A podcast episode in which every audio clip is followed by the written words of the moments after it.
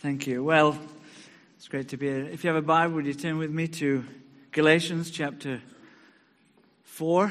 If you haven't a Bible, don't worry. I think it's probably going to come up, and I'll try and read the same. uh, just a few. It's right. Paul's in the middle of his middle of a letter, but I'll break into the middle of this letter in chapter 4. And Paul says, What I'm saying is that as long as the heir is a child, he's no different from a slave, although he owns the whole estate. He's subject to guardians and trustees until the time set by his father. So also, when we were children, we were in slavery to the basic principles of the world.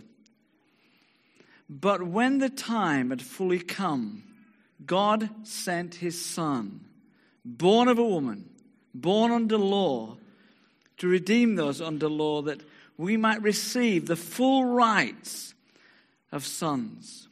Because you are sons, God sent the Spirit of His Son into our hearts, the Spirit who calls out, Abba, Father. So you're no longer a slave, but a son. And since you're a son, God has made you an heir. Well, we'll stop there. That is the Word of God. I want to show you a picture. It's from the, uh, if we can put it up, this is a from, uh, come with the picture? There you go. There you go. You know that picture. It's a well known picture by Millais. It's in uh, Tate Britain, if you've seen it. It's the boyhood of Raleigh, the great intrepid sea traveler. The point I want to make is this, this, this if we're going to understand Christmas, you have to use your imagination. This old sailor, this old sea dog, is, is inspiring these two new boys. There's Walter Raleigh is a boy and his friend. And he's inspiring them about a world that is beyond. Beyond, he's, he's pointing south, west out of wherever it is. The picture was painted in Budleigh Salterton, actually, but uh, it's, it's sort of that area. And he's, he's firing the imagination of this young lad and his friend. Uh, and, and we know Raleigh's career enabled him to go out across the Atlantic and helped to plant North Carolina and, and, and, work in the other colonies and to do many, many great sea voyages. And the thing that started it was the old boy here, who didn't just cajole him or nag him or, you know, order him. No, he fired him with something great. There's a great world out there, which is not, the old boy is not talking about unreality. He says there's a real world there that's bigger than wherever he is, South Devon or somewhere. And so Raleigh goes off, and uh, his, his mind is expanded. Now, the point about Christmas is this. And the world is in opposition, in one sense, to what we're trying to do. The world knows that if you're going to get people to spend, you have to fire their imagination.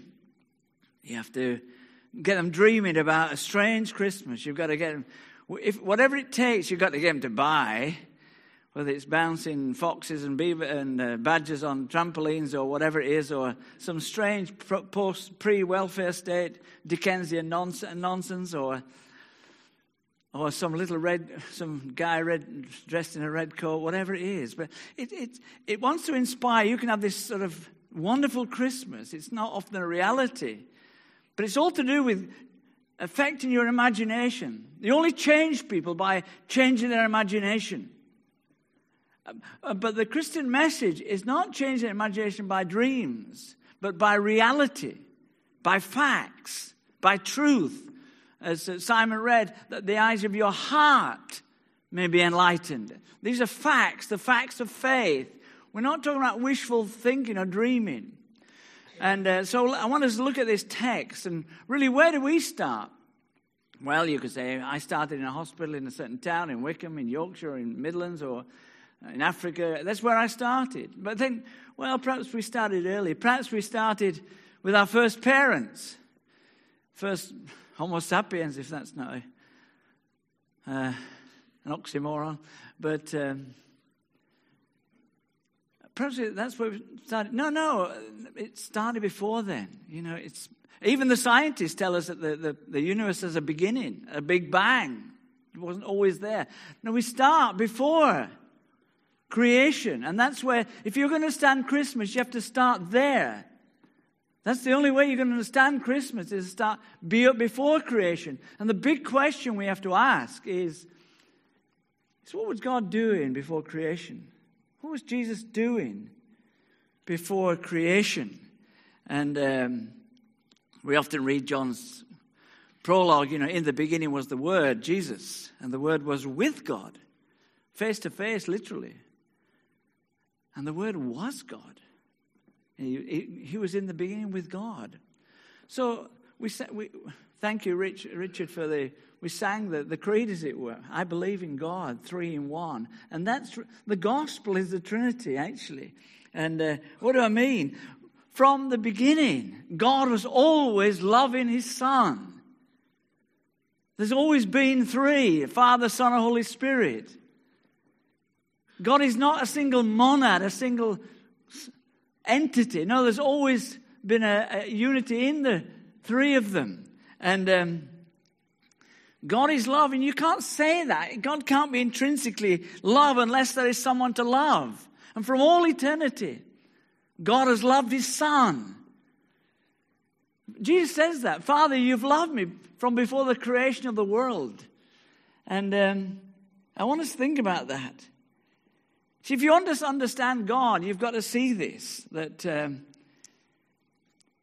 you've got to start with Jesus Christ. See, I, I did philosophy many years ago. I fortunately forgot most of it.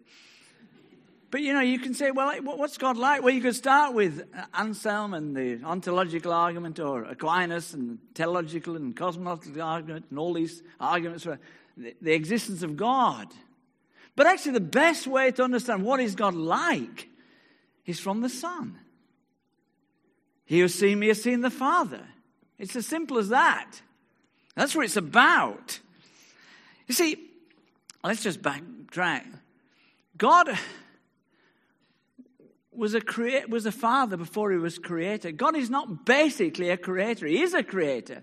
But if he is a creator, he needs the creation.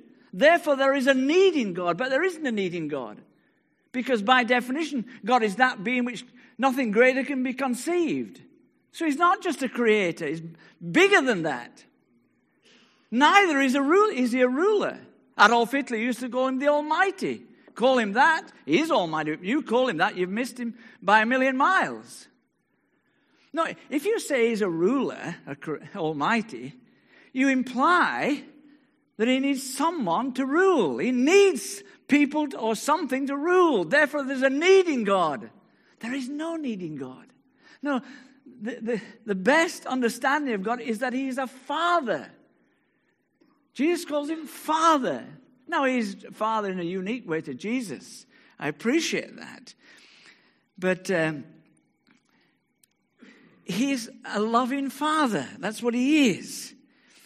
He is holy and righteous and pure and all that. But essentially, he is a father to his son. That's the, what he is basically. And he's not some heavenly policeman, you know.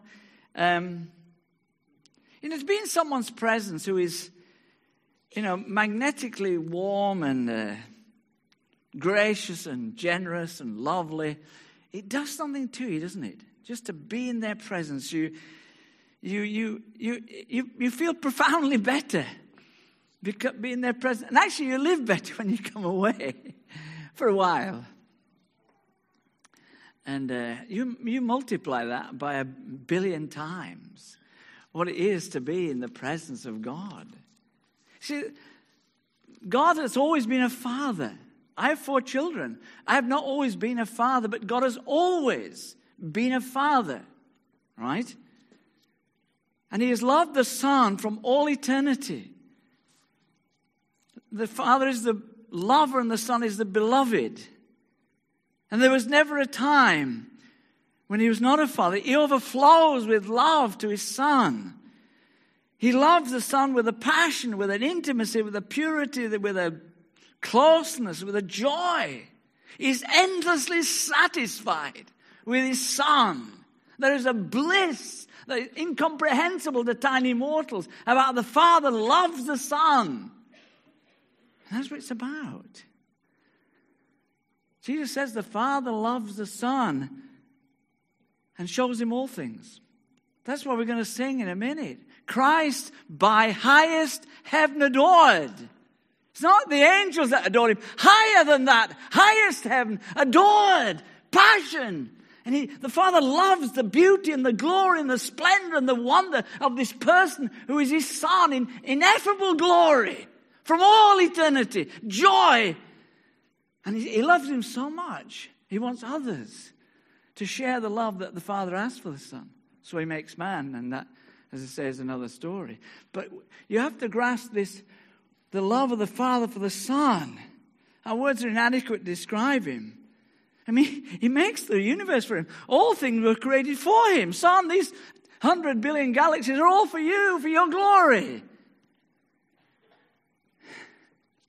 And yet, amazing. You won't believe this, but it's here. In the middle of time. It's in your Bible. God sent his son. He didn't drop a globule of grace on this f- fallen planet. He didn't just send a prophet, although Jesus was a prophet. He didn't just send a rabbi, although Jesus was a teacher. He didn't just send a miracle worker, although Jesus was a miracle. He sent his son. No wonder the angels turned out full force that evening. They were amazed. They couldn't believe it. It's amazing. And he sent for his son, his son. No wonder the angels sang. See, I remember somebody said, I think it was Mike Reeves said, you know, we can we can picture the gospel if you don't watch it like like God can be like a grumpy headmaster. You know, you uh, you're caught. Not that you would be. You're caught for smoking behind the cricket pavilion or something, and you knew you're going to get whacked or whatever you're doing. Not nowadays, of course dealt with anyway. But fortunately, there's a nice boy in your class called Jesus, and he will pay the price. And you can go home scot free without a blemish on your record. Now, I know it's a caricature, but actually, we can caricature God a bit like that. Now, there's truth in that. There is truth in it. But actually, that's not the gospel. He comes. He sent his son. And Jesus himself voluntarily, because Jesus is as much God as Father's God. And Jesus, who being in the very nature God, or the very form of God, didn't count equality with God as something to be held on at all costs. But he emptied himself. He poured himself. He pours himself. And God becomes a fetus. It's unbelievable. It's unbelievable and uh, born of a woman. Born of a woman. He doesn't lose anything of his, of his divine nature, but he adds to it human nature. He adds to it. And uh, the glory is there. I, I, time is against it, but let me illustration. It may work. You know, you go to a new car, you know, like you go and get a wonderful, I know, Ferrari, how much, I don't know what sort of cars you get. They're about 150,000. And you go in the, the, the, the showroom and, um, and you have this lovely red car, spanking you. Take it for a test drive. So you take it, and you take it through the woods and the water splashes and it's just filthy. Mud up, absolutely. You can hardly see anything from mud. And you bring it back to and you take it back, the showman looks at it, instead, uh, the salesman looks at it and says, What have you done to my car? I've done nothing. I've added something to it. well, it's a poor illustration, but you know, God, the Son, adds to himself. Or he took the form of sinful flesh. He comes. Forget the illustration, but he adds something. But underneath, there's still glory. Now, actually, he's fully man. And I don't follow the illustration too far, it'll soon fail but he, he, he adds something to it. And he comes. It's amazing. He didn't come among us, he became one of us. It's amazing. You know, when, he, when God the Father had come in the Old Testament, you remember when he came to Abraham, he came in a flaming brazier, didn't he? And when he when he comes to the people of Israel, he, he walks in front of them, as it were, with a, in a pillar of fire. When he comes to Job, he comes in, in a whirlwind, doesn't he? And even his friend Moses, he says to Moses, Don't look straight at me because no man can look at me and live. When I've passed by, then you can look at my, as it were, back, as it were. But then he comes, born of a woman. It's amazing, isn't it? Born of a woman. And God, John says, We have seen his glory, the glory of the one and only, born of a woman. The Father, Son, and Holy Spirit are all involved in, in producing this thing, this holy thing. It's amazing. The Son of God becomes a, a fertilized egg, a zygote, then, a, then an, a fetus, then an embryo, then a child. It's just amazing. It is truly wonderful. And Jesus comes fully human, fully man, and yet fully God. But then let's go on quickly with the text. Born under law. See, we're all human beings are born under a state of obligation to keep the law of God. Now we fail. In fact, that's what he's been building up to. So when he, he talks early in verse 3, so when we were children, we was in slavery under the basic principles of the world. Now, I appreciate that's a tricky phrase, but as I take it, these basic elementary principles have been hijacked by malevolent unseen powers. Even the Jews had been given the law of God, which was meant to lead men and women to God, actually had been taken over and the very Jewish nation was in slavery. And that which was meant to lead them to God had led them into legalism and pride. And they were lost. They were in slavery, even the most religious people. And actually, we non Jews, we don't keep our conscience. We, we break that. And we are manipulated. We're not free. We think we're free, but we're not free. We were born to be sons and daughters, but we're like slaves. We're called to live as God's children, but we live like slaves. And uh, but because God is three, He can send someone else, as it were. He sends His Son. But when the time had fully come, again, we could spend a morning on that phrase. When the Roman Empire was right and the roads were good, when the Koine Greek, the common Greek, was spoken by uh, the whole of that part of the world, when people by and large had and lost faith in all these gods, these Greek and Roman gods. They knew they didn't deliver the goods. When the time had fully come, God sent his son, born of a woman, born under the law. He comes as a Jew. He, he keeps the law of God. He's the only person ever to keep the law of God perfectly. He keeps the civil law. He keeps the ceremonial law. He keeps the whole moral law. And he keeps it for us in our place. It's amazing. Why did he come? He becomes one of us. I remember reading, I, was in Salford the other week, and this guy came from Salford. Perhaps if you read some of his stuff, John White, he he's a psychiatrist. He went to live in Vancouver. But he writes this. Let me read this. As a medical student, I once missed a practical class on venereal disease. Because of this, I had to go to the venereal disease clinic alone one night at a time when students don't usually attend. As I entered the building, a male nurse I did not know met me. A line of men were waiting for treatment. I want to see the doctor, I said. That's what everybody wants. Stand in line. But you don't understand, I'm a medical student. I protested. Makes no difference. You got it the same way everybody else did. Stand in line. In the end, I managed to explain to him why I was there. But I can still feel the sense of shame that made me balk at standing in the line with men who had VD. Yet Jesus shunned shame as he stood alongside sinners. And the moral gulf that separated him from us was far greater than that than separating me from men in the, in the clinic. Moreover, my dislike of venereal disease was as nothing compared to Jesus' utter abhorrence of sin. But he crossed the gulf. He joined our ranks. He embraced us and became pure. He was born under the law. And he came. Why did he come? Because we had broken the law. And if we break the law, we're under God's curse. God has said that. And, and he said earlier, in the previous chapter, Christ redeemed us from the law Christ redeemed us. How? By becoming a curse for us. It's written, Cursed is everyone who hangs on a tree. He hung on the tree he, for your sake and mine. He took the curse. Now, I'm not, I can't unpack it all now, but he took the curse for you. That's why he came, because we're in a mess, to put it mildly. We're trapped. We're born in this polluted stream. We think we're islands. No, we're not islands. We're all in the stream. We're not special cases. We're all in it. And he comes to redeem us.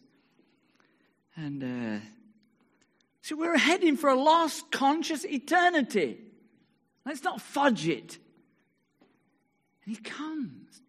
People, you know, you lead all this pop psychology, and, and they say, Come on, they said, Awake the hero within you. And I think, There isn't a hero within me, there's a fool within me. You know, but we can't do it. We can't get, we can't get out of it. But there is a way in this short life before it's too late. And this is it. And the key, the key to it is this we are restored by being restored, right? We are restored to what we were meant to by being restored. In other words, we have to get out of our story into God's story. That's what it's about. And that's why he came. And uh, I, let's just stop now. He says, anyway, this is just preacher's stuff on a Sunday morning. You know, you talk about this rabbit on. No, no, I'd like to think it was true, my friends. But it's not true. We're not free. The great prophetess of our day, by uh, you'll know every six to every three to ten year old girl will sing it to you by Elsa. She's the great prophetess of the day. And I won't sing it to you, but you know the song. It's time to see what I can do to test the limit and break through. No rights, no wrongs, no rules for me, she sings. I'm free. And they think, oh, wonderful. But we're not free, even though, Miss, even though Elsa sings it. We can sing no rules and no, all that business. No rights, no wrongs, no rules. For me. I'm free. We're not. We're trapped. We're trapped by guilt of all the stuff in the past. We've broken the law. We're trapped by fear. Many of you are trapped by fear. We're trapped by lust. We're trapped by men pleasing. And we could go on. We're trapped by hopelessness and fearfulness and greed and covetousness. We're not free. Would that we were free, but we're not. But the good news is that God has sent His Son to make us free. That's what it's about. You say, Well, I am free. No, we're not. We've got to make choices in life. It's like, I could say, well, you know, if you're a certain age, let's think about the men. If you're a certain age, I can eat what I like. No, you can't. You eat what you like as much as you like, as long as you like. You'll, you'll get obese, you'll get type 2 diabetes, and you'll die early. No, you've got to make reasonable choices. It's life's like that. Like if you fall in love, you young man. You fall in love with this girl and you say, I'm free, I'm free. And, and she said, I'd like to go out tonight. Oh, no, I'm free. I must be free. If you have any sense, young man, you'll curtail that freedom and you'll go with her to, to, to, to maintain that love. We have to make choices. And God has given us, we have, we're meant to live according to the law of God. That's how we're designed. It's like, you know, I get my new car, my BMW M3, which I've just ordered, and I pick it up, and uh, I just want. But actually, that car, I put a, five year old in it to drive it. It won't be long before that car is wrapped around some lamppost or has done some serious damage because it wasn't designed to be driven by a five year old. We were designed to live according to God's way. If you don't live God's way, you will soon make a mess of life. You can cover up well, we're good at that. But we're not free. We're not free. And you, you, you uh, go against your designer, you violate the rules, and you're going against nature. But anyway, quickly, we must move on. We are, he comes to set us free, he pays the price. And the picture is that he goes into the slave market and pays the price. But it's not simply that. We, um, we're not just forgiven. That's the great thing. We first of all, we're forgiven. The past is dealt with. He sets us free. He pays the price. Uh, but it's not somebody, you see these pictures leaving Wormwood Scrubs or Strangeways or Pentonville, you see them leaving the prison, have a suitcase and a little allowance that the, uh, the government has given. But you think it won't be long before they're in it back again. And uh, you know, you think, well, Christian just Christian just forgives in the past. No, it's bigger than that. It's glorious. And look what he says here.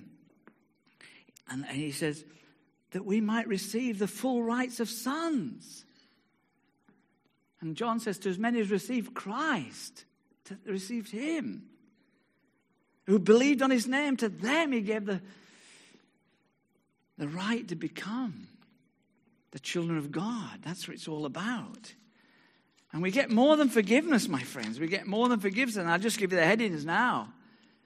Quickly, just follow me. It gives us a new identity. Look, the full rights of sons. Now, just to digress, why did it say sons? Why did he say children? He's not a sort of unrestored chauvinist. No, he knows in Greek and Roman culture, the son gets everything. What he's saying is to boys and girls, men and women, when you come to Christ, all of you are given the same legal standing as a son. That's what it's about. He deliberately does that. I'm sorry about that, ladies, he does that. But actually, we men have got to cope with that we are part of the bride of Christ as well. So we have to, you know, that's. A, he just, he knows what he's talking about, you see. And uh, he, and we become sons. Now, some of you have, have watched Downton Abbey. Anybody watch Downton Abbey? Anybody not watch Downton Abbey? Well done. God, sanity at last. Goodness me. I'll pray for the others later, no one. But uh, seriously, you know, you know the story that there are sons and there's servants, and there's a world of difference. Uh, in, and in that culture, in the 19th century and early 20th century, there's a massive culture. And we, we can, and God has come to make us sons. See, we're longing for a, a decent identity, aren't we? we all our life, I, I wish I was taller. I wish I was slimmer. I wish I was better looking. No comments. I wish I was better looking. I wish I was more intelligent. I wish I had some talents. I wish I was from a different family. I wish I was not from that country or this. We always long for a new identity. You know, we're striving to put one on. When you become a Christian, you're made a child of God. You're made a son of God. You get the full rights as sons. That is why he came. That's why he came. I don't have to strive for identity and try and please people. I am now, because of His grace, made to a child of God. You have the full rights. But quickly it goes on. Look, let's follow the text. He says, he says, uh, he gives, not only that, he gives you a very life. Jesus, uh, he's called, Jesus is called the Christ. Why is he called the Christ? It means the anointed one. And Jesus is baptized in the Spirit twice once at his own baptism and once on the day of Pentecost. When he was baptized at Pentecost, when he'd gone to, not, when he'd gone to glory, his Spirit was poured out on his people. And we're given the Spirit that we might be like him. See, some of you are adopted people, adopted children. And, you know, you've experienced this or you've experienced that people have done it. And they often say, you know, we, we, they have our identity, they have our name, and then we just, I just wish I could put my life into them because they're so damaged and such a mess. And the great thing is this when you become a Christian, not only are you forgiven, not only have you given a new identity, but actually you are given a new life. He puts the Spirit of God in you, He puts the life of God in you. Look what He says. He because we are sons, God has sent the Spirit of His Son into our into our hearts. That's, that's why we'll sing again in a few minutes. My favorite line born to raise the sons of earth, born to give them second birth. That's what it's about. It's not, well, Christmas is nice. No, well, that comes and goes, praise the Lord. But when you're born again, it's eternal. It gives you life. And there's something else, and I just give you the headings now. Look what he says. Uh, he said, the Spirit gives us that, call, that calls Abba, Papa, Father. Why does he suddenly use that? Because Peter would have told, Peter and Mark tells Mark, and remember, remember Jesus in Gethsemane, and the Apostle Peter and the others would have heard Jesus praying, and he uses, it's all in Greek, but he uses one, one Aramaic word, Abba. which he probably would have used earlier with his stepfather Joseph. But he used it of his God and he calls it Abba in his moments of most grief and intimacy. He calls him Abba. Now, says Paul, now that you are sons and daughters of God, you have that same intimacy with the most holy of God. And you can say, Abba, Papa, Father.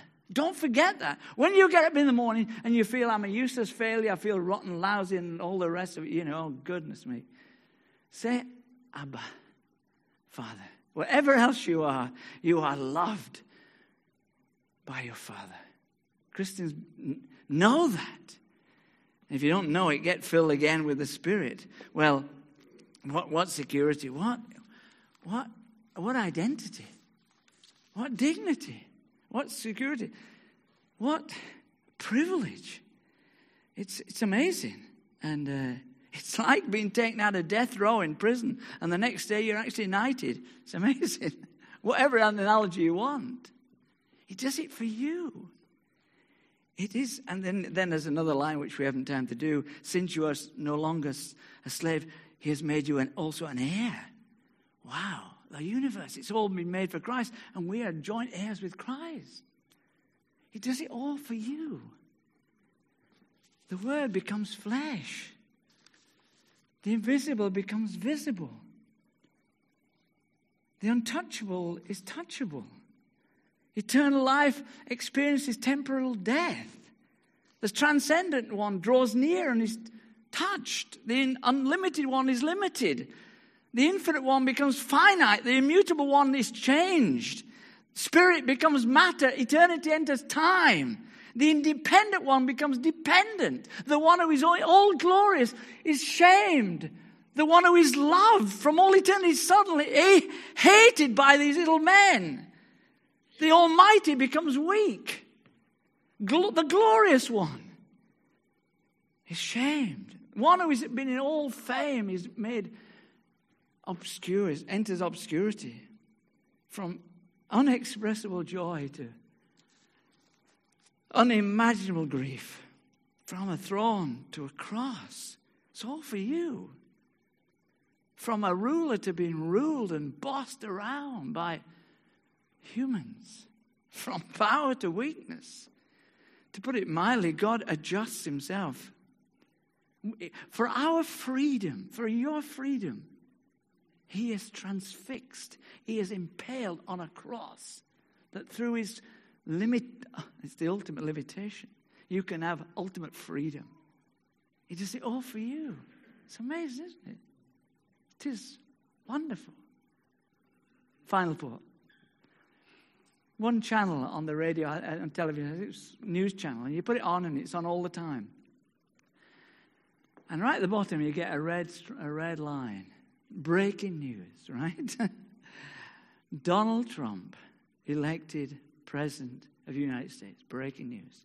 And it said in the, Buck, the Buchan Chronicle, there's wonderful line this Aberdeenshire businessman elected President of the United States. I bet they've been waiting years to put that line in. We can out Trump Trump. Breaking news child born to peasant couple is found to be the King of Kings, the Lord of Lords, the Maker of heaven and earth, the, the all glorious ones. He comes. Christ, by highest heaven adored. Christ, the everlasting time, Lord. Late in time, behold him come, offspring of the Virgin's womb. That for you. I just pray, my friends, that this Christmas, the Holy Spirit will open your eyes. Your eyes will pop your mouth will drop, and your heart will be thrilled with the unimaginable glory that God, in the fullness of time, sent his Son, born of a woman, born under the law, to redeem those under the law, that you might receive the full rights of sonship. And because you are sons, you might receive the fullness of his Spirit and that you might cry from the depths of your heart, Abba, Baba, Father. That's what it's about. Amen? Amen.